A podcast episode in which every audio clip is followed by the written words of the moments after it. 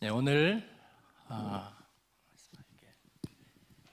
시간을 제가 시계를 안 보면 밤을 새울 수도 있어서 네, 시계를 보면서 시간 안에 말씀을 전하도록 어, 하겠습니다. 아, 오늘 말씀에 사실은 이제 제가 소주제를 이렇게 구별하면서 달아봤는데요. 제가 이제 불러가면서 좀 얘기를 이렇게 하도록 하겠습니다. 첫 번째 제가 잡은 소주제는 뭐냐면, 오늘은 이제 복음 그 치명적 능력. 오늘 읽은 로마서 육 장에 있는 말씀에 치명적이라는 말은 어, 죽는다는 말이죠. 정말 죽음을 불러일으키는 능력, 그런 이야기죠. 근데 그게 사실입니다. 어, 그가 죽으심은 죄에 대하여 죽인 게 아니라 죄에 대하여 단번에 죽으심이요 그랬습니다. 예. 그렇기 때문에 너희도 너희 자신을 죄에 대하여 어, 죽을 자 혹은 죄를 죽인 자가 아니라 죄에 대하여 죽은 자요, 죽은 자로 여기라, 그렇게 얘기하고 있어요. 치명적이죠. 예, 그렇습니다. 아, 복음은 To be or not to be. 아, 여기 영국이구나. 영어 쓰면 안 되는구나. 제가 독일에서는요, 가끔 영어를 쓰거든요. 근데 여기는 조심해야 되겠습니다. 아, 존재냐, 비존재냐, 사느냐, 죽느냐의 문제예요. 아, 왜 이렇게 비장할까? 아, 그냥 좀, 아, 좀 좋은, 잘, 가능하면, 또 될 수 있으면, 그렇게 표현하면 안 될까? 그런데 이 복음이 가지는, 예수님이 우리에게 주신 그 생명의 속성이 그래요. 살든지 죽든지예요. 극단적인 거 여러분 싫어하시죠? 저도 싫어하는데, 그런데 이건 극단적인 것이 아니라 아, 양자택일, 이것이냐 저것이냐, 예, 이야기입니다. 예. 오늘 이 말씀이 여러분에게 잘 전달되었으면 좋겠어요.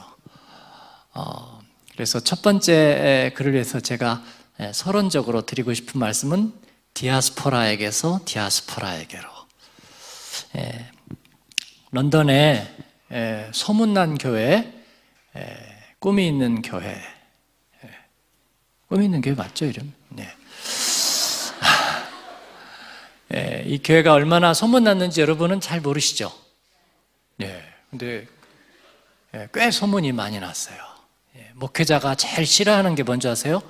다른 교회가 부흥한다는 얘기예요.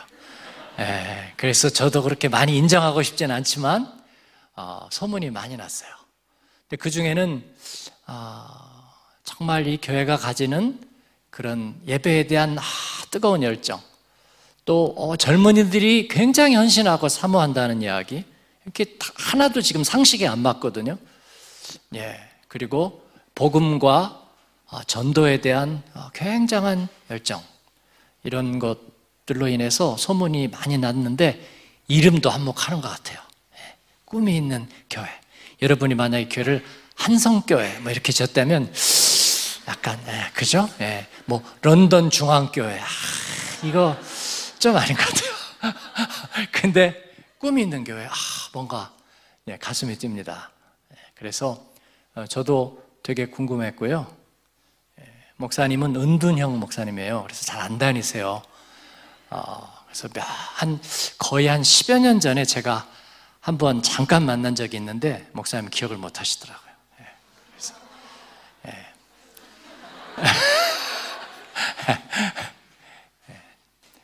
제가 이 무명의 복음 설교자, 제가 그렇게 스스로를 칭하고 있는데, 에, 그런데 이번에 목사님이 이제 먼저 연락이 오셔서 어, 사경회에 초청을 해주셨어요. 그래서 제가 그냥 덤성 물었습니다.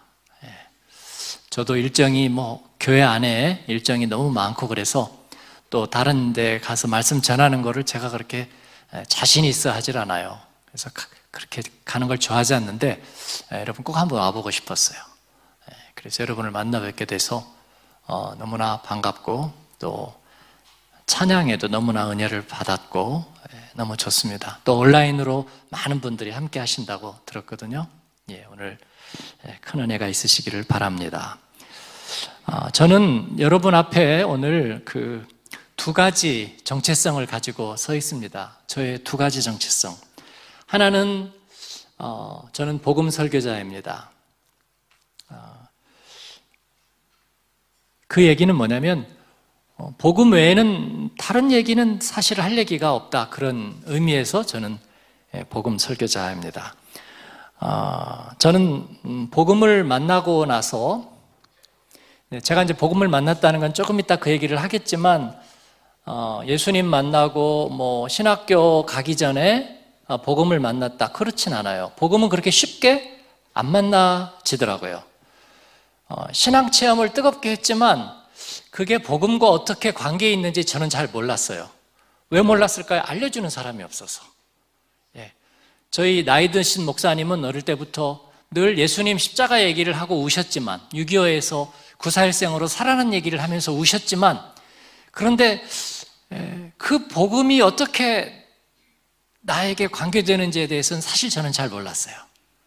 그냥 예수님을 만나고 뜨거운 마음이 있었기 때문에 밤새워 기도하고 목 놓아 외치고 그리고 예수님 부탁하신 세계 선교에 대한 그런 뜨거운 마음이 어딘가 생겨서 아, 저는 선교사가 되겠습니다. 그리고 이제 신학교를 가게 됐지만 그러나 아, 이 복음이 가지고 있는 힘이 무엇인지에 대해서는 사실은 잘 몰랐습니다. 예, 그런데 이제 어, 제가 목사가 되고 나서도 한참 지난 다음에 예, 이 아, 복음의 비밀, 그 능력, 내가 왜 그동안에 질퍽거렸고 내가 왜 힘들었는가, 내가 왜 헤맸는가, 그걸 복음의 능력 안에서 이렇게 깨닫게 되면서 아하, 이 복음이란 기독교의 에이비씨가 아니고, 왜냐하면 에이비씨 뒤에는 D도 있잖아요, 그죠? 예, 그래서 학점을 C 맞고 그 다음에 D 맞으면 시들시들 하잖아요. 근데 아, 네. 의외로 좋아하시는 분들이 있네요. 네. 조금 더 나올 거예요. 그러면 아, 근데 이러면 막 우리 교회에서는 막 화가 난다는 사람도 있어요. 저보고. 근데 더 화가 나는 건요, 그런 자기가 어느새 웃고 있다는 거예요. 근데 어, 이 복음은 기독교의 에이비씨가 아니라 어, 팀 켈러 목사님은 이제 얼마 전에 돌아가셨죠.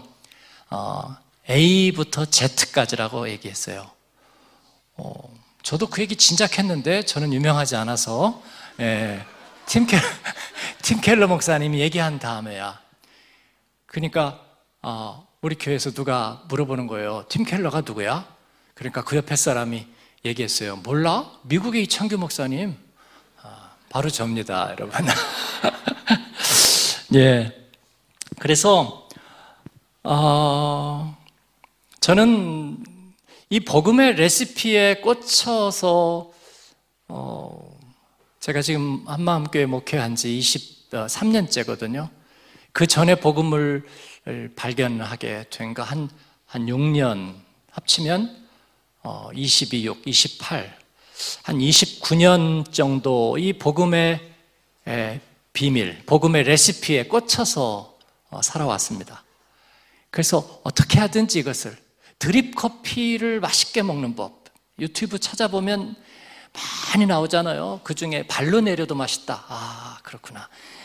예, 그런 것처럼 열대과일 맛있게 먹는 법, 또 어, 이제 저희 교회는 골프 치는 남자들이 많으니까 이 그린에서 한 번 때리면 퍼팅 다 들어가는 법, 굉장히 관심이 많거든요. 그런 것처럼 이 복음의 레시피에 꽂혀 살아왔습니다. 그래서 저의, 여러분 앞에 서 있는 저의 하나의 정체성은 복음 설교자, 복음 전달자입니다. 두 번째 저의 또 하나의 신분은 디아스포라예요. 디아스포라는 흩어진 사람들이라는 뜻이죠. 그래서 옛날 유행가에 그런 노래 있었습니다. 무얼 찾아 여길 오셨나요? 여러분은 무얼 찾아 오셨습니까? 아, 옛날에 티, 어, 케이비에스의 가요 무대라는 프로그램이 있었거든요. 그 지금 살아계신지 모르겠어요. 살아계실 거예요. 김동건 아나운서가 오랫동안 사회를 봤던, 그래서 옛날 트로트 가수들, 원로 가수들이 나와서 그러면서 이제 해외 위문 공연도 했어요. 예, 그래서 독일에도 간호사 광부들이 많을 때 아마 마지막 가요 무대가 구십몇 년에 있었던 것 같아요. 예, 근데 예, 그때 이제 간호사 광부들이 거의 리타이어를 이렇게 하시려고 하는 그 시점에 예, 가요 무대가 와가지고 이미자 이런 뭐 전설의 예, 트로트 가수들이 와서 이제 노래를 하는 거죠. 다 향살이 몇 해런가. 막 간호사 광부 출신이었던 분들이 눈물이, 그날 집에들 아무도 안 갔대요. 울고 계속 얘기하고 그러느라고. 그게 디아스포라거든요. 고향을 떠나서 타향살이 하는 사람들. 왜 여기 왔을까요? 왜? 옛날 사람들은 자식 먹이려고 김포공항 떠나서 낯선 곳에 열사의 사막, 이란, 이라크, 쿠웨이트, 사우디아라비아 오일 달러 벌어서 자녀들 공부시키려고 그렇게 떠나갔죠. 근데 여러분은 이제 그게 아니잖아요. 왜 바일링구얼, 멀티링구얼, 여러 언어와 여러 문화를 뚫고 여러분은 왜 여기까지 와 있느냐 하는 거죠. 우리는 디아스포라입니다. 그런데 어, 성경에 보면 성경에 있는 사람들은 다 디아스포라예요.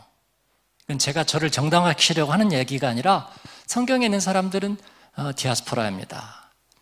어, 하나님께서 예, 노아도 방주를 지어서 어, 자기의 정든 땅을 떠나서 어, 돌게 하셨잖아요. 그리고 노아의 십대손 다시 아브라함에게 내 부모, 정든 고향, 아비집을 떠나서 내가 너에게 지시해 줄 그 땅으로 가라 그랬습니다. 그래서 정처 없이 정처 없이 나무로 나무로 여호와의 이름을 부르며 부르며 갔던 거죠. 그러니까 왜 갔을까? 약속의 땅을 찾아서죠. 예, 그렇습니다. 저도 여러분도 약속의 땅을 찾는 사람들이죠. 그런데 그 약속의 땅이 어디 있느냐고요, 도대체. 예. 성경에는 약속의 땅은 없어요. 이 팔레스타인, 예, 가나안 땅이 약속의 땅이라 우리 그렇게 알고 있잖아요. 그렇게 알고 모세와 여호수아가 그곳으로 갔잖아요. 근데 사사기에 보면 그 여호수아 죽은 지 얼마 안 됐어요. 그런데 그 사람들이 다 잊어버렸어요. 자기가 사는 곳이 자기들이 어떻게 왔는지, 그리고 왜 거기에 있는지를 잊어버렸어요. 왜 잊어버렸을까요? 약속을 까먹었어요. 예? 경상도말로 까먹었어요. 예? 약속을 다 까먹고 나니까 약속의 땅이 없어져 버린 거예요. 그래서 약속의 땅이란 약속의 사람들이 사는 곳이 약속의 땅이에요. 그래서 디아스포라는 약속의 땅을 찾는 사람들인데, 그러기 위해서 그들은 약속의 사람이 되었어야 돼요. 그래서 저는 복음을 만나고, 아하, 하나님 앞에 나는 약속이 있는 디아스포라이구나 하는 걸 깨닫게 되었습니다. 이것이 저의 이중 정체성입니다. 오늘 여러분과 함께 이 정체성이 함께 공유되기를 바랍니다. 여러분이 복음의 사람이기를, 그리고 바로 약속의 디아스포라가 되기를, 이 두 가지의 정체성이 우리에게 있으면 되는 거예요. 모세는 부르심 받은, 부르심을 받은 광야의 그 떨기나무, 그것이 거룩한 땅이었습니다. 거룩한 땅, 약속의 땅인 거예요. 그래서 모세가 밟는 땅마다 약속의 땅이 되는 거예요. 아브라함이 나무로 나무로 여호와 이름을 부르며 가는 밟는 땅마다 그것이 약속의 땅이 되고요. 그 아들 이삭은 우물을 파면 우물이 터졌습니다.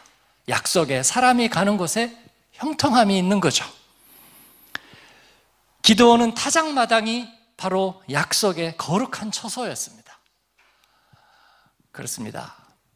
여러분이 앞으로 스펙을 쌓고 어떤 큰 기업을 이루거나 성공을 해서 이룰 그곳이 약속의 땅이 아니라 여러분 안에 하나님의 약속이 살아있으면, 그 복음이 살아있으면 여러분이 하는 일과 밟는 땅이 약속의 땅이 된다는 것입니다. 할렐루야. 아멘.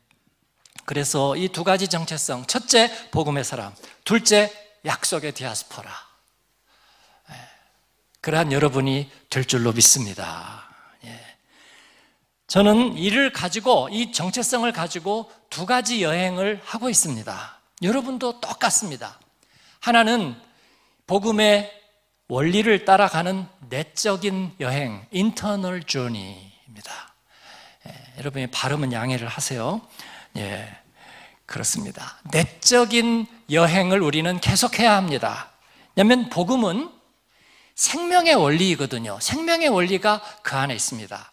에이비씨가 아니라 A부터 Z까지 우리가 예수님을 만나고 거듭나고 하나님의 자녀가 되고 의롭다함을 받고 그리고 이제 주님과 함께 동행하면서 우리 안에서 그 복음의 원리가 성장해서 우리 안에 속사람이 강건해지고 우리 안에 집이 지어지고, 요한계시록 이십일 장에 나오는 그 새 예루살렘 거룩한 성이 마치 정 육면체로 말이죠, 십이만 스타디온씩 되는 그 거대한 집처럼 우리 안에 하나님의 집이 지어져서 우리가 열방을 안에다가 품고, 그리고 잃은 영혼을 품고, 그리고 주님이 하셨던 그 주님의 장성한 분량에 충만한 데까지 이른, 그게 하나의 전이 여행입니다.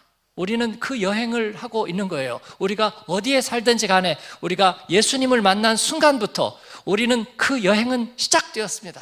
할렐루야. 그렇습니다. 이건 이미 여러분이 시작된 거예요.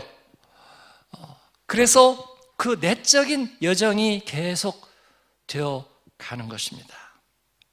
두 번째 여행을 저는 하고 있습니다. 그 두 번째 여행은 뭐냐면, 그 예수님께서 우리에게 지상명령을 주셨습니다. 예. 모든 민족을 제자로 삼아라. 아버지와 아들과 성령의 이름으로 세례를 주어라. 그리고 내가 너희에게 분부한 모든 것을 가르쳐 지키게 하라. 볼지어다 내가 세상 끝날까지 너희와 항상 함께 있으리라. 주님께서 말씀하셨어요. 어, 저희는 어, 오 년 전에 교회를 건축했거든요. 어, 건축했고 어, 그래서 어, 로비에 있는 한쪽 벽에다가 어, 한 열 나라 말로 어, 마태복음 이십팔 장 십구 절, 예,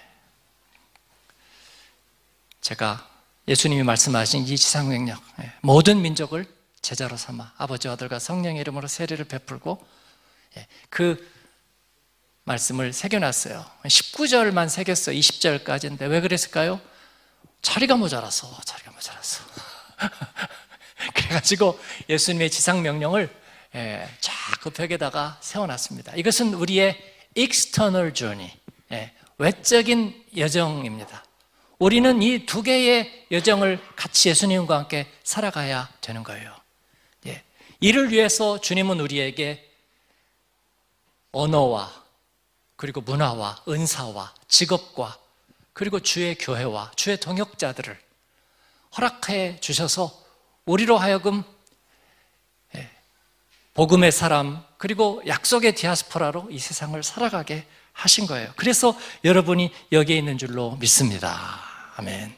그래서 오늘은 그 내적 여정의 비결, 내적 여정의 비밀을 말씀드리려고 하고요. 어, 내일은 그 외적인 여정, 우리가 어떻게, 예, 주님의 지상명령을 위해서 우리가 어떻게 살아가야 할 것인가 하는 이 절박한 얘기를 여러분과 나누려고 합니다. 예, 첫 번째, 이제 오늘 그 내적 여정, 예, 복음의 그 치명적인 능력, 예, 그게 왜 비밀이 있을까? 예수님이 십자가에 죽으셨다가 우리 죄를 위하여 죽으셨다가 삼 일 만에 다시 살아나시고 부활하셔서 하나님 우편에 오르셨다는 게 그게 뭐가 그렇게 비밀일까? 저는 독일에서 이제 디아스포라로 산 지가 삼십 년이 넘었거든요. 어, 떠나온 한국교회의 애정이 당연히 남다르죠. 그래서 한국에 한 번씩 가게 되면 한국교회를 제가 그 복음이 저에게서 회복되었을 때 그게 천구백구십오 년, 구십육 년 그때입니다. 회복됐다는 말은 안 어울리고 그 비밀을 발견했을 때 그리고 나서 갑자기 한국교회가 궁금해졌어요. 그래서 한국에 가가지고 어, 한 한 달여 정도 동안 어, 정말 교회를 많이 돌아다녔습니다. 예, 교회를 많이 돌아다녔어요.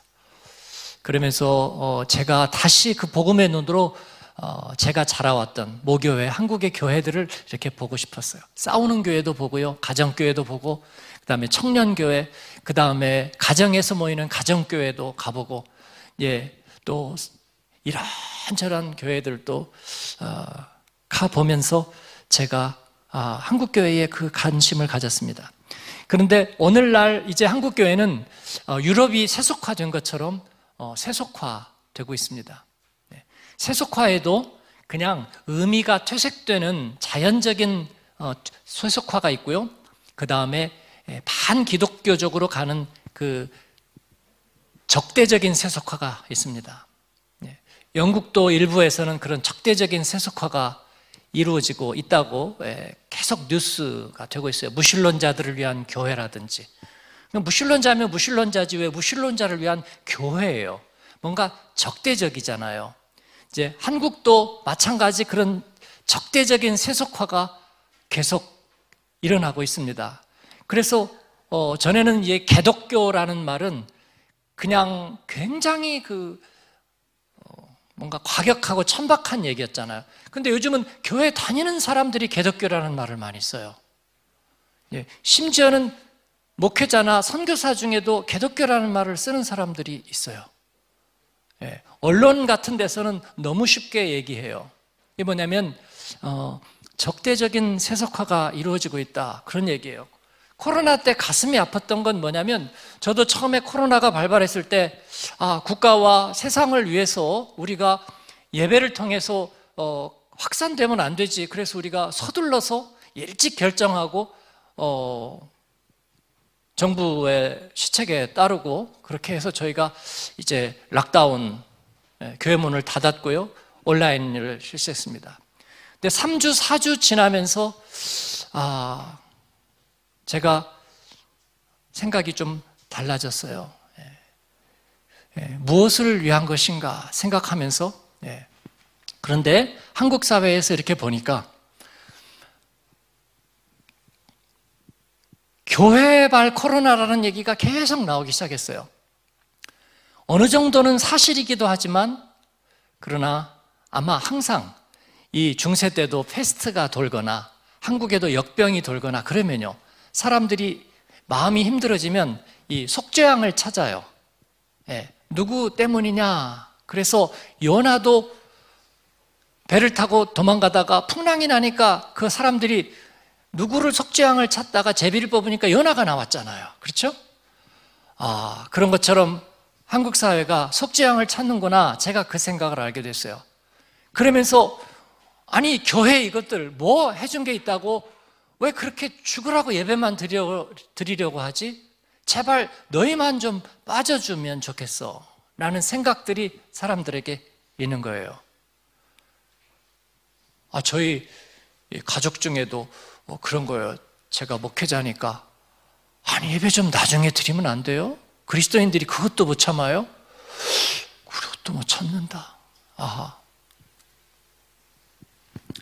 그리고 나서 생각하니까 어, 사회에서 어, 이제 그 생계가 어려워진 소상공인들을 막 걱정하는 거예요. 나라에서 지원해주고 막 그렇게 하는 거예요. 그 소상공인들이 누군가 봤더니 예, 헌팅포차도 있더라고요. 저는 그 말을 처음 들어봤어요. 사자성어 헌팅포차. 헌팅은 사냥인 거는 아는데 포차는 뭐죠? 그랬더니 포장마차래요. 아, 포장마차에서 활을 쏘나? 아, 그게 아니라 포장마차에서 젊은이들이 술을 마시면서 큐피드의 화살을 쏘는 거래요. 어, 그래가지고 어, 서로 술을 마시면서 헌팅을 하는. 어, 근데 그게 굉장히 코로나 때문에 영업이 어려워졌기 때문에 국가가 지원해야 돼. 제가 보니까 그게 기가 막혔어요. 아, 그리고 예배는 드리지 못하게 하는구나. 어, 어느 공영방송에서 그 프라임타임의 그 뉴스 시간에 어, 앵커가 어떤 목사님을 한 사람 게스트로 초대해가지고 이 교회 사람들은 왜 이렇게 예배를 드리려고 하죠? 그랬더니 그 목사님이 대답하는 거예요. 돈 때문이죠. 아, 그렇군요. 예? 나라가 이렇게 엄중한데 교회까지 왜 돈 때문에 그렇게 모이려고 하는 거죠? 어, 제가 기가 막혔습니다. 어떻게 이렇게 얘기할 수 있을까? 예. 저는 예, 그들이 뭐 잘못됐다 이런 얘기가 아니라 아, 우리 사회가 아, 뭔가 적대적인 세속화가 이루어지고 어, 사람들의 마음속에 빙하기가 아, 교회가 뭐 한 게 있다고? 한 게 없다고요? 우리나라의 결핵 퇴치를 위해서 제일 처음 노력한 게 누군 줄 아세요? 제임스 홀, 셔우드 홀 선교사죠. 그들이 이 한반도 땅에 폐결핵으로 죽어가는 젊은이들을 위해서 그 제임스 홀은 서른네 살에 순교했고요. 그리고 그 아들 셔우드 홀과 그 사람들이 정말 그 결핵 씨를 만들고 결핵을 위해서 자기의 생애를 여기서 바쳤거든요. 예. 지금 그 사람 이름은 잊었어요. 이 한국 사회가 어떻게 나라도 잊어 잃고 정말 힘들 때 어떻게 그 복음을 받아들인 이들이 정말 그 상록수 이야기처럼 학교가 없는 곳에 가서 문맹과 무지를 깨치고 그리고 교회가 보아원도, 고아원도 되고 또 양로원도 되고 그리고 야학당도 되고 그러면서 어떻게 우리 한반도 민중들을 섬겨왔는지 우리 조국이 그 고마움을 잊었구나.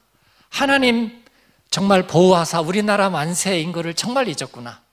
우리가 과외 공부 잘하고 고시 공부 잘해서 공부 잘해서 우리나라가 이렇게 된 줄 아는구나. 반도체 잘 팔고 그리고 생명공학 발전시켜서 우리가 잘 사는 줄 아는구나. 제가 그렇게 마음이 슬펐어요. 여러분, 그렇기 때문에 우리가 그 시기를 지나면서 아, 교회들이 무슨 생각을 하나 봤더니 예, 많은 교회들이 다시 복음으로라는 제목을 우리 찬양도 그렇잖아요. 다시 복음으로, 다시 복음으로. 그래서 그 다시 복음으로라는 말은 무슨 말일까? 예. 우리가 이 적대적 세속화의 사람들이 얘기하듯이 교회가 본질을 벗어났으니까 교회가 물량주의와 번영의 신앙과 반지성주의로 그리고 타락했으니까 다시 아드폰테스 처음으로 돌아가자, 초심으로 돌아가자. 그래서 교회 제발 니들 좀 잘해줘. 그 말인가? 복음으로 돌아가자는 말이. 많은 사람은 그렇게 생각하고 있는 것 같아요. 저도 옛날이라면 그렇게 생각했을 거예요. 다시 우리가 잘하자. 우리가 잘못했어요. 김수환 추기경이 옛날에 얘기했습니다. 내 탓이요, 내 탓이요. 예. 여러분, 이건 복음적으로요 정말 틀린 말이에요. 예. 우리가 내 탓이요, 어, 나부터 잘할게요, 내가 잘못했어요 라고 하면 세상이 좋아진다. 하, 천만에요. 죄는요 우리에게 주는 죄가 주는 거예요. 그렇죠? 그리스도 예수 안에서는 그래서 정죄함이 없는 건데 그 정죄란 뭐냐면 그게 내 탓이요라는 얘기예요. 부부싸움하고 마지막에 서로 답이 없을 때 서로 뭐라고 하는 줄 알았어요? 그래, 내 잘못이야. 근데 그건 잘못했다는 시인이 아닙니다. 절망의 표현이에요. 그렇죠? 하나님, 그래요, 내 잘못이에요. 그러니까 내 목숨을 걷어가세요. 엘리야가 그렇게 말하는 거예요. 이것은 절망의 표현이에요. 마귀가 제일 좋아하는 말이야. 저도 사역하다가 힘들면 우울해져요. 그러면 저수지 앞에 신발 벗고 싶어요. 제 고향교회에 목사님이 칠십에 은퇴하시고 저수지 앞에 신발 벗고 돌아가셨어요. 유서 써놓고. 우울해지셔가지고요. 이제 사역이 끝나면서 뭔가 동기부여를 잃어버린 것 같아요. 그러면 나는 여기서 생명을 끊어도 천국 갈 것을 믿습니다. 그렇게 써놓고 가셨어요. 근데 저도 그 마음이 이해가 돼요. 왜냐하면 우리가 힘들고 피곤하고 지치잖아요. 그러면 먼저 정죄감이 내가 찾아와요. 내가 잘했더라면, 내가 그리스도인으로 잘했더라면, 내가 아빠로 잘했더라면, 내가 목사로서 잘했더라면, 이렇지 않았을 때라는 자괴감이 찾아오면요, 나는 정죄당하는 거예요. 정죄당한 영혼. 아하, 그러면 이제 아, 네가 회개했으니까 좋아지겠구나. 그게 아니라 내가 먼저 빛을 잃어버리는 거예요. 그래서 복음으로 돌아간다는 말은 그 말이 아니에요. 그 말이 아닙니다. 나로부터 자라자. 한국교회가 회개합니다. 그 얘기는 뭐냐면 우리가 너무나 은혜를 남발했다, 그런 거예요. 은혜를 남발했다. 아, 그래서 값싼 은혜를 너무나 팔았기 때문에 이제는 그렇게 하지 말자. 어, 그냥 믿음이 뭔지도 모르고 노력도 안 하면서 오직 믿음으로 했던 그런 태도를 회개한다, 그런 말 같아요. 아니면 성령 지상주의가 돼서 성령이 오셨네, 성령이 오셨네, 성령이 다 하십니다, 성령의 임재. 그것 때문에 우리가 물질적인 신앙, 기복신앙, 번영의 신앙이 되었다라고 얘기하는 것과 같아요. 그냥 아무 때나 갖다 붙이는 큐티로 성경을 알지도 못하면서 덮어놓고 믿는, 펴놓고 믿어야 되는데 덮어놓고 믿는, 그렇기 때문에 여러분은 말씀에서 멀어진 거다라고 얘기하는 거죠. 진정한 회개는 없고 값싼 은혜에 의지하는, 그냥 덮어놓고 믿는 믿음만이 있었던. 예. 여러분, 그런데 사단이 교회를 무너뜨린 전략이 바로 이것입니다. 서구교회가 바로 이 길을 가다가 무너졌고요, 이 생각의 열차를 타고 가다가, 그리고 한국교회가 여기에서 위협을 다시 받고 있는 거예요. 이 복음으로 돌아가자는 말이 결국 우리가 잘못했다는 말 되풀이하려는 거라면 우리는 뭐가 되냐면 복음을 부끄러워하는 결과가 되는 거예요. 복음이 부끄러워요. 복음을 부끄러워하는 사람들. 예수님은 마가복음 팔 장 삼십팔 절에서 그렇게 말씀하셨습니다. 누구든지 이 음란하고 죄 많은 세대에서 나와 내 말을 부끄러워하면 인자도 아버지의 영광으로 거룩한 천사들과 함께 올 때에 그 사람을 부끄러워하리라. 그렇게 말씀하셨습니다. 바울 사도는 이번에 우리의 주제로 삼은 로마서 일 장 십육 절에서 여러분, 나는 복음을 부끄러워하지 않습니다. 왜냐하면 이 복음은 모든 믿는 자에게 구원을 주시는 하나님의 능력이 되기 때문입니다. 먼저는 유대인에게요, 그리고 헬라인에게도입니다. 여러분, 헤브라이즘, 헬레니즘, 그리고 그 모든 길은 로마로 통한다, 로마는 하루아침에 이루어지지 않았다, 그 팍스 로마나의 그 로마 앞에서도 나는 나사렛 예수의 복음을 부끄러워하지 않습니다. 복음은 실패하지 않았습니다. 여러분, 복음이 무엇인가요? 복음이.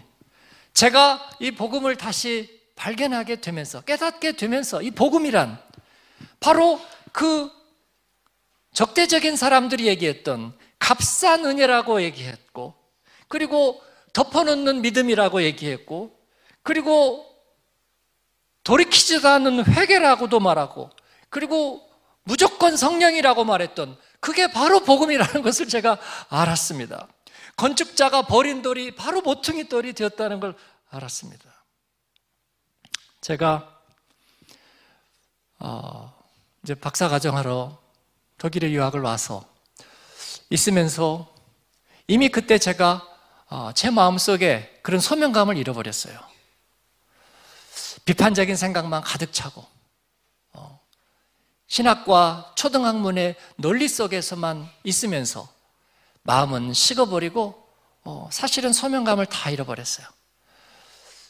그러면서도 공부는 열심히 했는데, 그런 가운데 어느 순간에 관계는 막장을 치고, 그리고 내 안에 선한 것이 하나도 없고, 그리고 정말 그 마른 나뭇잎처럼 바짝 말라버린 내 마음을 보게 됐습니다. 그러면서 어느 순간인가 제가 아, 깨닫게 된 거예요.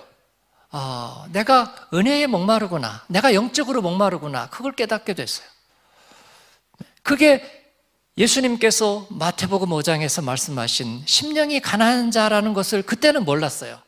예수님께서 산 위에 앉으셔서 사람들이 나오는 것을 본지라 입을 열어 가르쳐 말씀하셨습니다.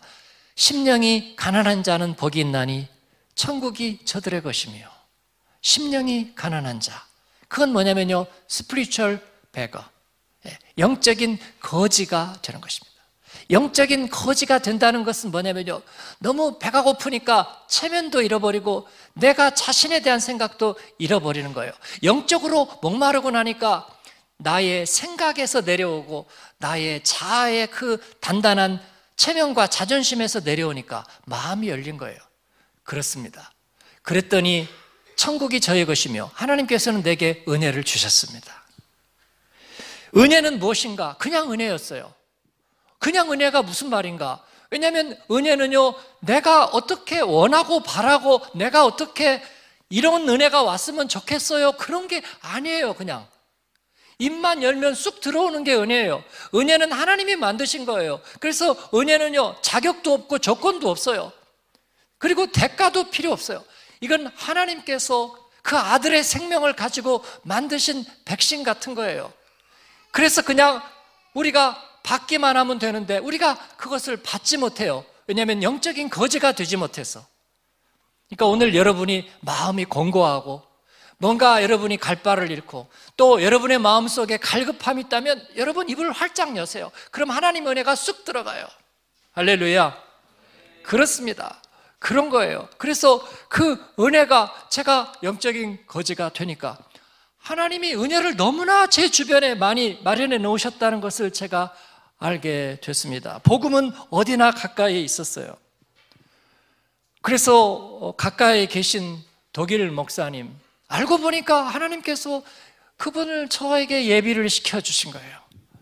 그분과 함께 이렇게 말씀을 나눌 기회가 몇 년 동안, 금요일마다 여덟 시, 저녁 여덟 시면 한 시간 정도 짧게 말씀을 나누고, 그때마다 주님께서는 제게 회복을 시켜주시고 회복을 시켜주시고 회복을 시켜주시고, 그래서 그 복음의 비밀이 알고 싶어서 예, 그 독일에 정말 드물게 살아남아 있는 복음적인 출판사 그다나워 페얼락이라든지 그런 곳에서 책을 사보고, 독일의 신학 교수들은요 복음적인 신앙을 이미 거의 다 떠나버렸습니다. 아, 하이델베르크에 있는, 그런데 어떤 한 교수님이 보니까 어, 그 신앙의 성장에 대하여라는 그것을 한 것을 제가 우연히 그 라디오 아, 음성 파일로 제가 인터넷에서 어, 보게 돼요. 그때 인터넷이 잘 안 됐을 때인데, 그리고 그분에게 편지를 썼더니 어, 자기 책을 보내주셨어요. 긴 편지를 써가지고 당신과 같은 사람을 알게 돼서 너무나 반갑다. 하이델베르크는 굉장히 그 지성적인 비판적인 신학이 있는 데인데 그곳에 있는 교수님이 에, 그런 마음을 가지고 계시다는 걸. 근데 저는 어떻게 해서 그 음성 파일을 듣게 됐을까요? 지금 생각하면 이해할 수가 없습니다. 어떻게 그 저 옆집에 있는 그 독일 목사님을, 그분은 동독 출신이고 그리고 경건주의 전통에서 신앙을 오랫동안 동독 치하에서도 지켜왔던 집안의 사람, 어떻게 그런 사람을 내가 만날 수 있었을까? 예, 하나님은 우리에게 은혜의 복선을 여기저기 깔아놓으신다는 것을 알았어요. 전율이 일지 않습니까 여러분? 그 모든 것들이 이제 합력해서 저를 조여오기 시작했습니다. 씨 에스 루이스는 이것을 하늘의 사냥개라고 불러요. 아마 당신은 피하지 못할 겁니다. 하나님이 보낸 하늘의 사냥개가 당신의 뒤를 쫓기 시작했습니다. 말씀이 들어올 때마다 어, 눈물이 났습니다. 그것은 제가 저항이 없어졌다는 뜻입니다. 아이들이 눈물을 쏟으면요 엄마 앞에 두 손 들었다는 거예요. 이놈! 그러면 에, 에, 에. 나중에 이제 막 아~ 울면 이제 백기를 들었어요. 그래, 엄마는 안쓰러워진 거예요. 그래, 네 안에 은혜를 넣어줄게. 엄마의 사랑을 넣어줄게. 그런 거예요. 눈물이 났어요. 어, 독일에서 한 아홉 시쯤 되면요 어, 정말 개미새끼 한 마리도 없습니다. 예, 샤터도 다 내리고요 정말 조용해요. 예, 더군다나 이 초겨울쯤 해가지고 그 아홉 시쯤 정말 어두운데, 네 시 반이면 다 이제 해가 떨어지고 어두운데 어, 그것을 이렇게 지나가면은요, 정말 가로등도 졸고 있습니다. 그런 가운데서 눈물이 났습니다. 눈물이 나면 어, 가다가 제가 가로등을 붙잡고 좀 잠시 숨을 고르고 그랬어요. 그 눈물이 더 격해지면 정말 통곡을 하고 엉엉엉엉 울었습니다. 아, 무슨 일이 일어난 것일까요? 제가 영적인 거지가 다시 되니까, 아, 이제 내 인생에 내가 어, 청소년 시절에 내가 처음에 신학교를 가기 전에 그 뜨거웠던 그 마음은 다시는 없을 거야 했던 그게 저에게 다시 찾아왔을 뿐만 아니라 하나님은 더 깊고 그리고 더 큰 은혜를 제 안에 이렇게 넣어주시는 거예요. 내가 그동안에 뭘 잘했을까? 아니면 잘못했을까? 아니, 그거와 상관없어요. 우리가 마음만 열면, 영적으로 가난하기만 하면 하나님은 얼마든지 우리에게 은혜를 넣어주시는 줄로 믿습니다. 그것은 조건도 없었어요. 우리에게 자격도 묻지 않았어요. 그리고 대가도 바라지 않으셨습니다.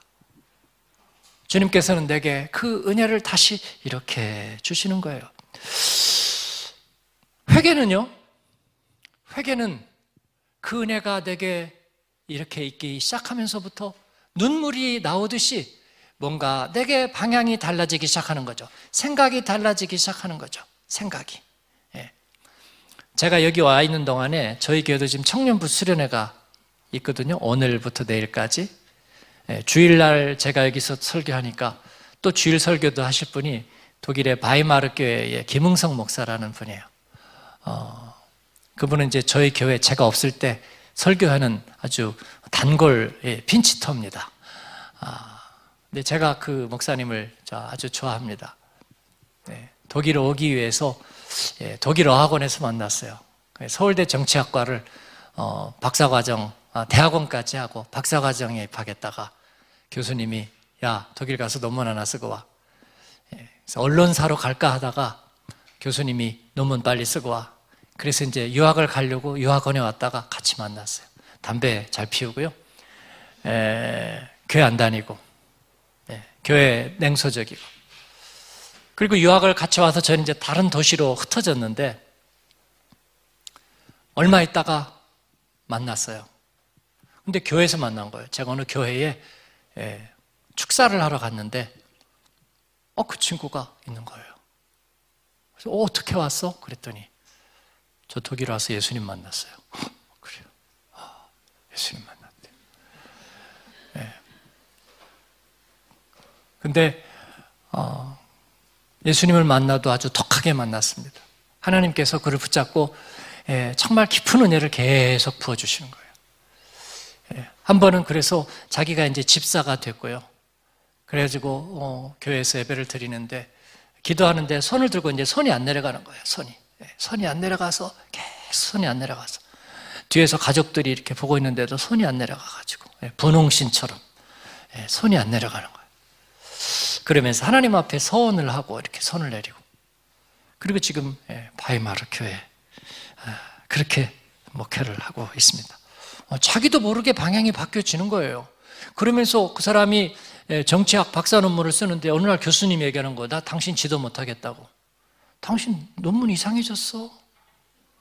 정치학 논문, 그게 그 이유의 통합 모드에 대해서 쓰는 거였거든요. 당신 이거 지금 정치학 논문이 아니야. 이상해졌어, 당신. 예, 당신은, 예, 이런 아카데믹한 일에 어울리지 않아. 그래서 그만두게 된 거예요.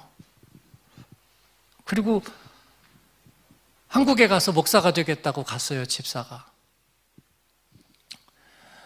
집을 사서 집사 된 거 아니고, 어쨌든 어, 가서 어머니가 어머니가 어, 남편을 잃고 이제 일찍 혼자 되셨어요. 반포에서 아파트에서 사시는데 큰아들 공부 잘하고, 제가 독일 유학 갈 때 같이 서류를 떼서 알아요. 보니까 전부 다 수수수수 일일일일 그래요. 고등학교 성적표 다, 어, 대학도 뭐 에이 에이 에이 다 그래요. 예, 그런 아들이 어서 가서 독일 가서 빨리 논문 쓰고 와서, 예, 정치학과 나왔으니까 어, 출세해가지고 잘 되기를 바라고 있는데 그 아들이 어느 날 오더니, 엄마 나 어, 목사 될 거예요. 그랬더니 엄마가 이렇게 주저앉으셨어요. 그래가지고 한 한 달 정도 반포가 떠나가도록 밤마다 한숨을 쉬셨대요. 어. 예, 반포가 다 꺼지는 줄 알았대. 예, 근데 그 어머니가 예, 지금 이제 권사님이 되셨죠. 아들을 어떻게 이기겠습니까? 네. 근데 예수님을 만나니까 회개 예, 저절로 이루어져요. 예, 그렇구나. 회개는 내 탓이오라고 말하는 게 아니고 정말 내가 영적인 거지가 되고 하나님의 은혜가 내 안에 가장 깊은 곳으로 와서 내 자아가 건들지 못하면 내가 장신구를 떼어놓고 내 관을 벗어 주님 앞에 내려놓고 그래서 주님의 은혜가 내 가장 깊은 곳으로 들어가면 그것은 좀과 동력이 쓸지도 않고 해함도 상함도 없어서 우리가 방향이 바뀌고 이제 하나님의 일이 시작되는구나. 할렐루야. 그렇습니다. 그래서 주님께서 저에게 깨닫게 주신 복음이란 뭐냐면 내가 노력해서 뭐를 좀 잘해보고 다시 새롭게 나를 포기하고 나를 비우고 나를 집에 가니까 상마다 뭐를 막 쌓아놔서 올려놓을 데가 없으니까 누가 내려놓으면 되잖아. 그러니까 아 내려놓음 뭐 그런 게 아니고 어? 내가 뭘 내려놓고 올려놓고 내가 뭐 언어를 준비하고 그리스도인으로 빛과 소금이 되기 위해서 최고가 되기 위해서 애를 쓰고 그렇게 해서 하나님을 기쁘시게 하고 그럼으로써 이루는 것이 아니고요.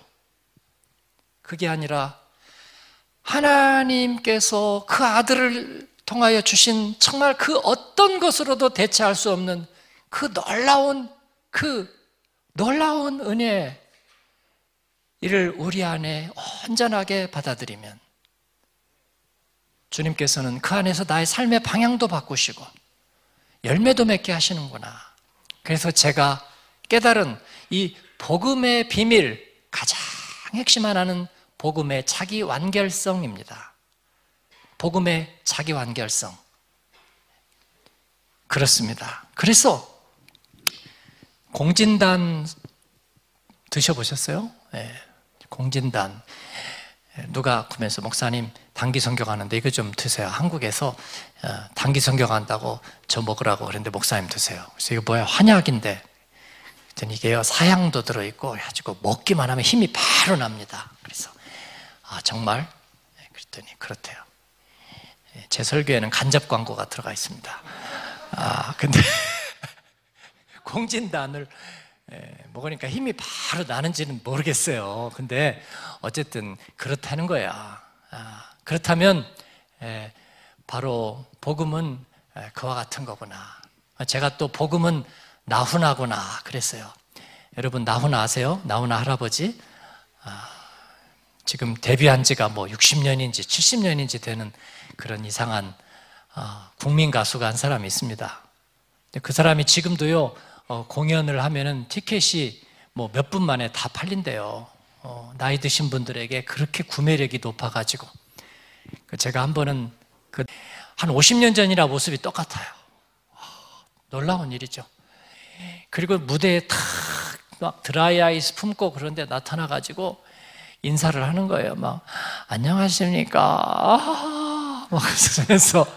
그러더니 잘 오셨습니다. 잘 오셨습니다. 이제 여기 이제 오셨으니까 아무것도 신경 쓰지 마시고 가만히 계시소. 가만히 계시소. 나머지는 다 지가 알아서 할 거 있겠네. 그런 거예요. 그 진짜 그러더라고요. 아무것도 할 게 없었어요. 표 끊어가지고 들어오니까 나머지는 나훈아가 울렸다 웃겼다. 좀 발라드한 걸 하면은 다. 불쾌해가지고 이렇게 하면 되고요. 또 빨리 하는 거지 뭐 박수 치면 되고 그러다 보니까 시간이 가는 거예요. 아 그렇구나. 복음은 그래서 나훈아구나. 아 우리가 영적으로 가난한 자가 돼서 그 은혜 자리에 나가기만 하면 주님께서는 그 은혜를 우리 안에 주시고 그리고 나머지는 다 알아서 하시는구나. 우리의 삶의 방향도 바꾸시고 논문, 논문의 방향도 바꾸시고 그리고 우리의 삶의 방향도 바꾸셔서 그렇게 하시는구나. 여러분 너무 쉽습니까? 아니요. 이게 저는 복음의 비밀이라는 걸 깨달았습니다. 예, 복음의 비밀에 또 한 가지가 있습니다. 예, 그런데 에베소서 이 장 팔 절에 보니까 너희는 그 은혜에 의하여 믿음으로 말미암아 구원을 받았으니, 그게 뭐냐면요, You have been saved by the grace through faith예요. 그러니까 은혜에 의해서 그렇게 우리가 구원을 받는데 하나가 덧붙여줬어요. 믿음을 통해서, 믿음이라는 것을 지나가서 그 은혜는 우리 안에 들어온다 이거예요. 그렇죠? 예. 전기가 들어오기 위해서 전기 두꺼비 집이 집에 이렇게 장치가 되는 것처럼, 인터넷이 들어오기 위해서 인터넷 수신 장치가 우리 집에 하나 이렇게 붙어 있는 것처럼, 은혜가 들어올 때 은혜를 받는 그게 하나가 또 필요해요. 그게 믿음이에요. 그렇죠? 그러니까 은혜가 왜 그렇게 자주 있는데도 우리는 은혜를 몰랐는가? 바로 그 믿음이 우리 안에 활성화가 되어 있지 않아서 그런 거예요. 그 믿음을 활성화시켜놔야 그 은혜를 받는 거예요. 근데 내가 어떻게 죄인이었던, 허물과 죄로 죽었던 내가, 그때에는 내가 세상 풍조를 따르고 공중 권세 잡은 자를 따르고 곧 불순종의 아들들, 그래서 우리가 본질상 진노의 자식이었던, 그리스도 밖에 있었던 우리가 어떻게 믿음으로 그 은혜를 구별해요? 그래서 에베소서는 우리에게 하나님께 구하는 거죠. 너희의 마음의 눈을 밝혀주셔서 하나님을 알게 하시기를, 지혜와 계시의 영을 주셔가지고 부르심의 소망이 무엇인지, 성도 안에서 그 기업의 영광의 풍성함이 무엇인지, 그 힘의 위력으로 역사하시는 힘을 따라서 우리 믿는 자에게 베푸시는 그 은혜의 영광의 지극히 크심이 어떠한지를 알게 하시는 거죠.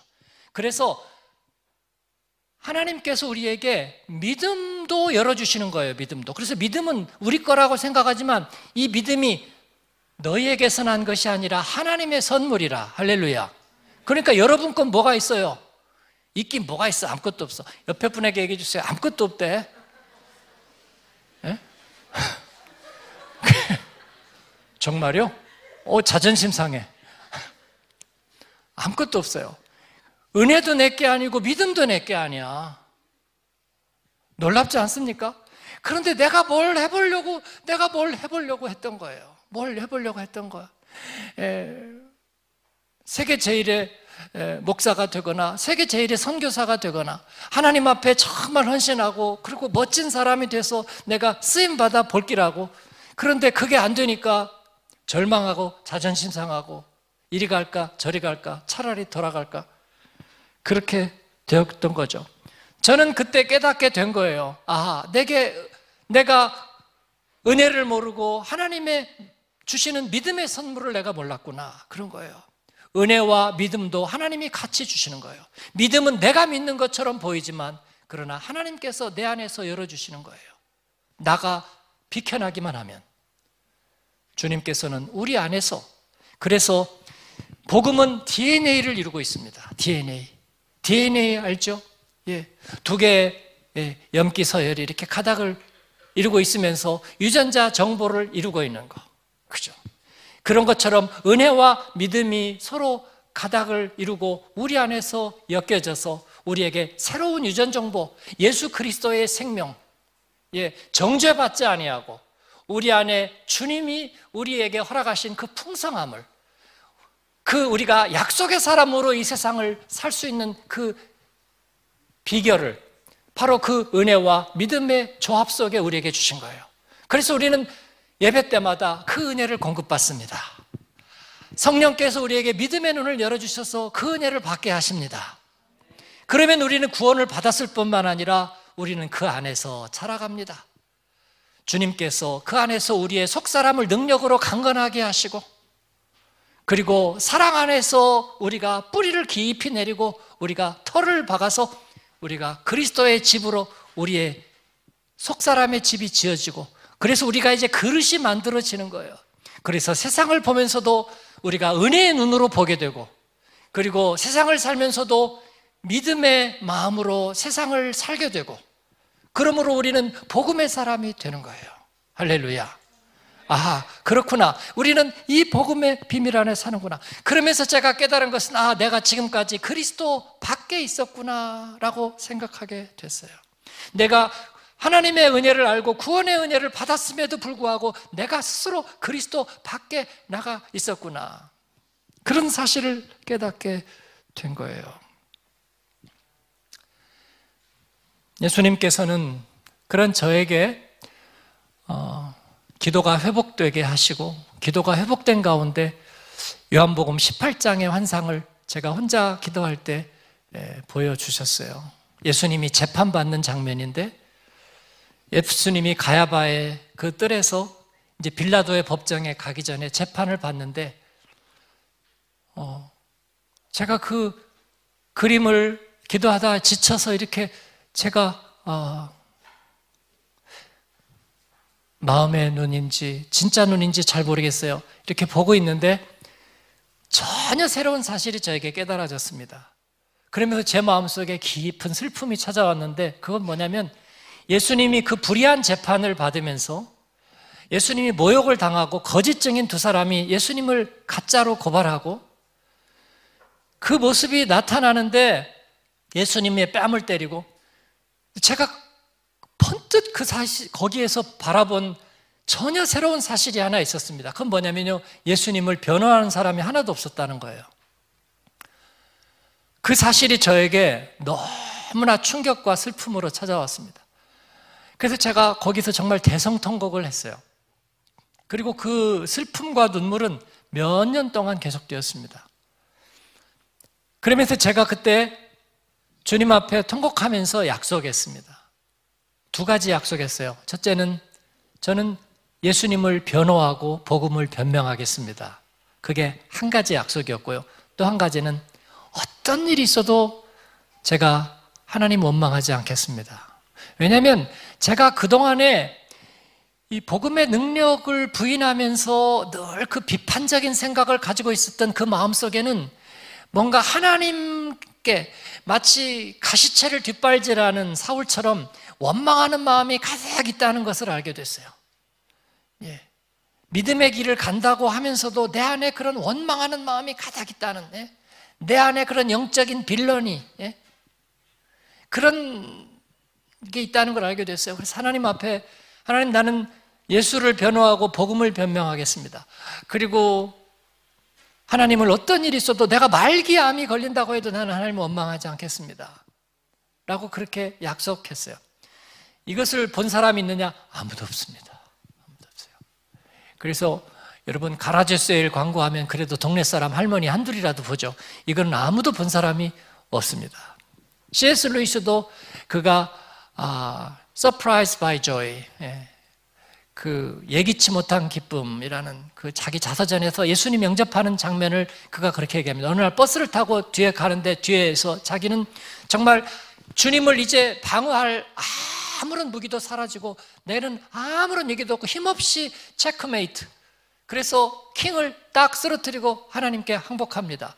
전 잉글랜드에서 가장 초라한 회심이라고 그는 그렇게 얘기해요. 말도 멋있게 하지, 그죠? 예.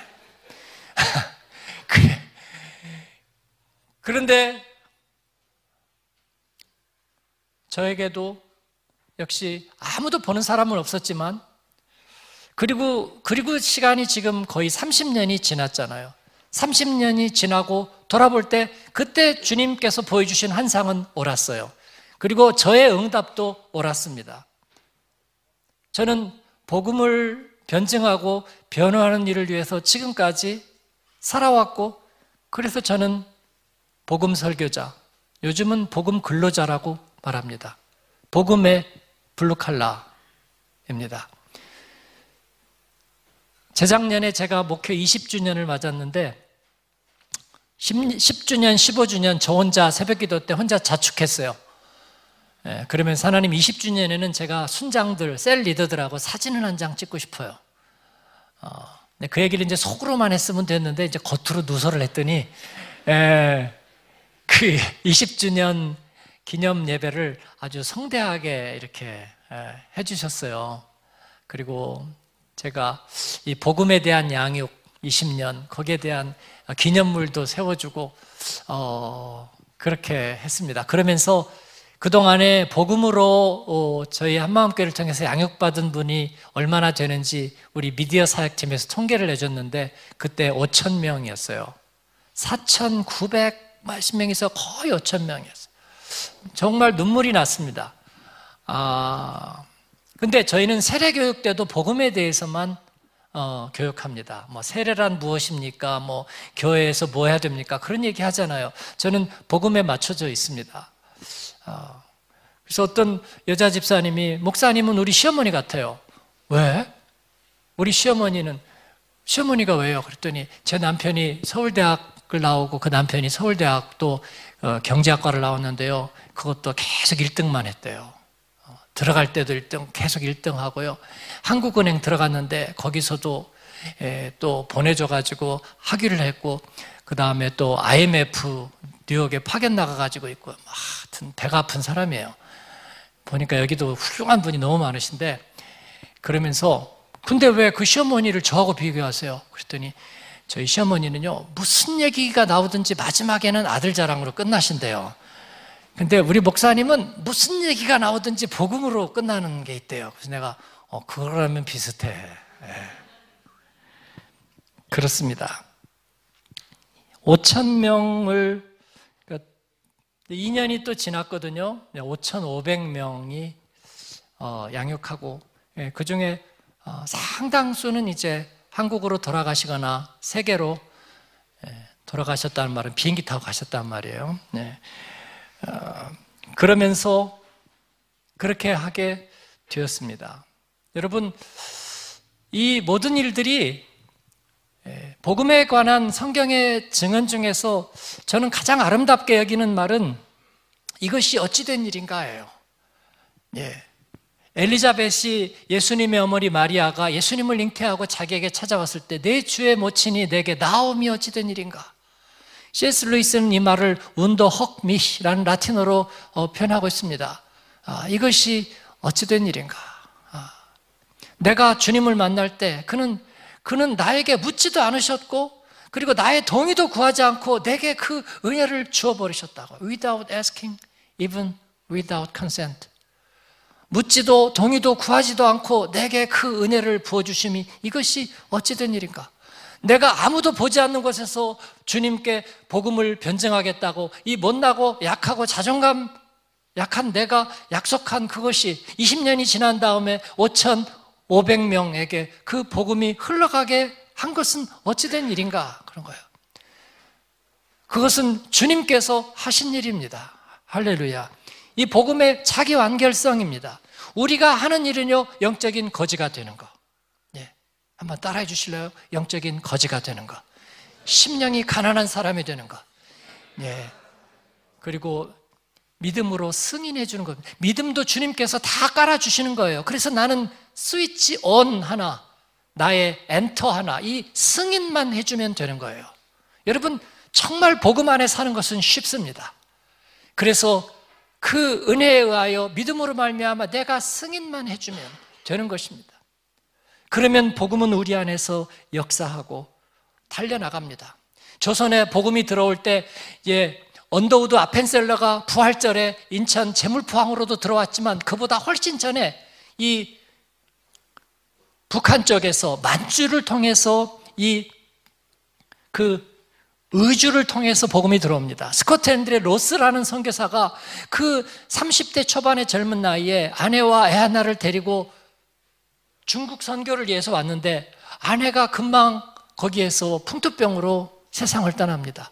아내를 만주 땅에다가 묻으면서 로스 선교사가 눈물을 뿌리면서 당신의 죽음을 헛되지 않고 나는 복음에 헌신하겠다고 작정하는데 그때 조선에서 선교사가 필요하다는 이야기를 듣습니다. 조선에 대해서 처음 듣는 그가 이제 고려문이라는 의주의 그 입구에 있는 만주 땅에서 중국말로 된 복음서 쪽복음을 들고 서성거리면서 조선에서 오는 사람들에게 그 중국어 쪽복음을 전하려고. 여러분 어느 세월에 그리스도의 푸른 계절이 오겠습니까? 그런데 복음은 디엔에이거든요. 디엔에이. 예, 주라식 파크의 전제가 무엇입니까? 그 빙산에 갇힌 어, 짐승의 있는 모기의 뒷다리의 피의 디엔에이만 살릴 수 있다면 우리는 주라식 월드를 만들 수 있다는 거 아니겠어요? 그렇습니다. 어, 그렇듯이 이 로스 선교사는 홍삼 장사의 장돌뱅이 화주에 취하고 그리고 아편에 취해 있던 그 친구에게, 예, 서상륜에게 그 쪽복음을 전하는데 그 중국어 쪽복음을 가지고 가서 그가 읽어보다가 예수님을 영접해버립니다. 그리고 또 이응찬이는 한글 교사가 되고, 그래가지고 그들이 성경을 번역하는데 그들이 지식이 없잖아요. 이 못 배운 사람들이잖아요. 그래서 평안도 이 민중의 언어인 언문으로 성경을 번역하는 거예요. 예수님은 우리 조선 땅에 이 사투리 언문으로 말씀하시기 시작했어요. 피안도 사투리로. 식자공이었던 김청성이 그 언문의 성경을 식자를 찍다가 그 식자를 자기 가슴에 찍어버립니다. 예수를 자기 가슴에 찍고 세례를 받고 그리스도인이 되는 거예요. 어느 세월에 복음화가 이루어지느냐고요? 그런데 놀랍습니다. 들불처럼 그 복음은 번져나갑니다. 왜냐하면 복음은 디엔에이니까. 무지렁이들이 전했지만 이 조선 땅에 그리스도의 심장을 심은 거예요. 사랑하는 여러분, 여러분은 절대로 작지도 않고 무력하지도 않습니다. 복음의 디엔에이가 우리 안에 심겨져 있으면 주님께서는 이를 통해서 새로운 날을 여시고 세상을 바꾸실 줄을 믿습니다. 이 복음이 없으면 이 세상은 다시는 다시는 하나님의 그 기뻐하시는 길로 돌아설 수가 없는 것이죠. 이 이중적 정죄를 이길 수가 없는 거죠. 복음이 없다면 고린도전서 십오 장에 보면 바울 사도는 내가 그리스도의 전한 복음을 너희에게도 알게 하였다.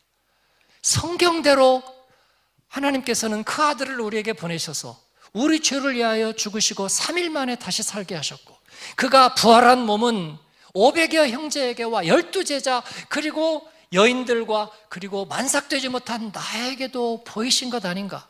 십이 절에서 그리스도께서 이렇게 다시 살아나셨는데 어떤 이들은 말하기를 부활이 없다 하니 이게 무슨 말인가. 즉 부활은 예수님의 부활을 말하는 게 아니라 이 죽은 자의 부활, 즉 복음의 마지막 결론인 바로 그 죽음을 이기고 다시 사신 그 부활이 없다고 말하니 이것이 어찌된 일이냐. 바울은 얘기합니다. 부활이 없다면, 즉 오늘 우리에게 만약에 복음이 없다면 우리에게 몸을 내어주는 사랑이 있다고 해도, 천사의 말이 있다고 해도, 우리에게 어떤 교회의 조직이 있다고 해도 복음이 없다면 소용이 없는 거예요. 복음이 없다면, 즉 바울은 얘기합니다. 부활이 없다면 우리에게 일곱 가지가 없다고 말합니다. 부활이 없다면 우리에게 일곱 가지가 없어요. 뭐가 없습니까? 예수 그리스도도 살아나지 못하셨을 거예요. 예수 그리스도가 살아나지 못하셨다면 부활에 대한 모든 기독교의 메시지도 전부 가짜일 거예요. 마틴 로이드 존스 목사님의 부활에 대한 설교도, 찰스 스펄전 목사님의 부활에 대한 설교도, 마틴 루터의 부활에 대한 가르침도 전부 다가 가짜일 거라는 거예요. 만약에 그렇다면 우리들의 믿음이 헛거예요. 우리들의 모든 믿음이 헛거입니다. 그리고 또 문제는 뭐냐면 우리의 죄가 그대로 있어요. 죄의 힘을 우리는 하나도 이기지 못할 거예요. 만약에 부활이 없다면 그리스도인으로 살다가 죽은 사람을 우리는 다 잃어버린 셈이 될 거예요. 조선에 복음을 전하려다가 죽었던 토마스 선교사, 어린 나이에 꽃 피우지도 못하고 죽었던 캔드릭스 선교사, 그리고 꽃다운 생명을 드렸던 박 에스터, 그 수많은 그리스도인들을 우리는 다 잃어버린 겁니다. 부활이 없다면 예수의 이름으로 고통받는 이들은 가장 불쌍한 사람들이에요. 보상받지 못할 것입니다. 그러나 예수님은 다시 사셨습니다. 할렐루야. 그 부활의 복음이 우리 안에 있습니다. 이 복음이 진짜이니까 그 일곱 가지가 그대로 진짜인 거예요. 사랑하는 여러분, 그래서 여러분은 복음을 받았습니다. 그렇죠? 복음을 받았습니다. 그렇기 때문에 여러분은 이제 그리스도 안에 있습니다. 할렐루야. 그리스도 안에 있습니다. 그리스도 안에 있다는 것은 여러분에게 이제 플러스가 있다는 것입니다. 플러스가. 에베소서 삼 장 이십 절에 있는 대로 우리가 그 가운데서 약속하신 능력대로, 그러면서 그 일곱 가지 플러스가 있습니다. 우리가 구하고 생각하는 모든 것에 더 넘치도록 능히 하실 주님, 그분은 우리가 이제 그리스도 안에 있을 때 우리가 구하는 것마다 우리에게 베풀어 해 주십니다. 그는 하십니다. 그런데 그는 그냥 하시는 것이 아니라 그는 우리가 구하는 것을 다 하십니다. 구하는 것을 하실 뿐만 아니라 구하고 생각하는 것을 하십니다. 구하고 생각하는 것만이 아니라 모든 것을 하십니다. 우리가 하시되 구하고 생각하고 모든 것을 넘치도록 하십니다. 그리고 거기에다가 능히 하십니다. 주님께서는 우리에게 그와 같은 그리스도 안에 있을 때 최최상급, 우리가 구하고 생각한 것보다 넘치게 하실 것. 어, 사모님이 물어보셨어요. 꿈이 있는 교회도 어, 교회를 건축해야 합니다. 그래서 어떻게 시작하셨어요? 어, 전 하나님 앞에 소원을 가졌습니다. 어느 날 보니까 교회가 지어져 있었습니다. 정말입니다. 그러니까 여러분이 소원을 가지고 선포하시면 됩니다. 아멘. 주님은 여러분 안에서 아름다운 일을 계획하셨어. 우리 안에 소원을 두고 행하신 이는 하나님이신 줄 믿습니다. 교회를 다시 다민족 교회, 디아스포라 교회들을 우리가 플랜팅하고 그들을 돕고 위에서 전도하고 그러면서 세우는 그 모든 일들은 될 겁니다. 여러분의 직장 생활과 여러분의 가정과 일터를 하나님께서는 복 주시면서 그 일을 함께 이루실 것입니다. 왜냐하면 우리 하나님은 플러스 하나님이니까, 최최상급의 하나님이니까, 이것이 복음의 비밀과 능력이니까.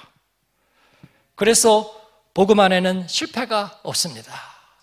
복음은 우리에게 패배를 주지 않습니다. 그 주님과 함께 복음 안에서 계속 사모하는 여러분 되시기를 축원합니다. 복음을 부끄러워하지 마시고 그리고 그 길을 계속하십시오. 제가 좋아하는 성공의 신부 대천덕 신부는 육이오 이후에 폐화가 된 한국에 성공의 신학교를 재건하라는 성공의 본부의 명령을 받고 서울에 왔는데, 그는 기도의 사람입니다. 기도하다가 하나님께서 그게 아니라 너에게 다른 할 일이 있다. 그래서 강원도 황지에 가게 하셨습니다. 거기에서 예수원을 만들고 역시 폐결핵과 절망 중에 있는 희망 없는 젊은이들에게 산골짜기에 쏜 편지, 그리고 기도 생활과 말씀을 가르치면서 공동체를 일구게 하셨어요. 예, 그런 기도는 노동이다, 노동은 기도다, 그러면서 젊은이들에게 말씀을 가르치는 아주 복음적인 사람이에요. 그런데 그가 이제 하나님, 이제 한국에서 제가 어, 할 일이 더 없을 것 같아요, 이제 떠날까요? 하고 그는 그때마다 기도했답니다. 그때 하나님께서 그에게 대답하신 말씀은 Stay the course. 예. 네 길을 그냥 유지해라.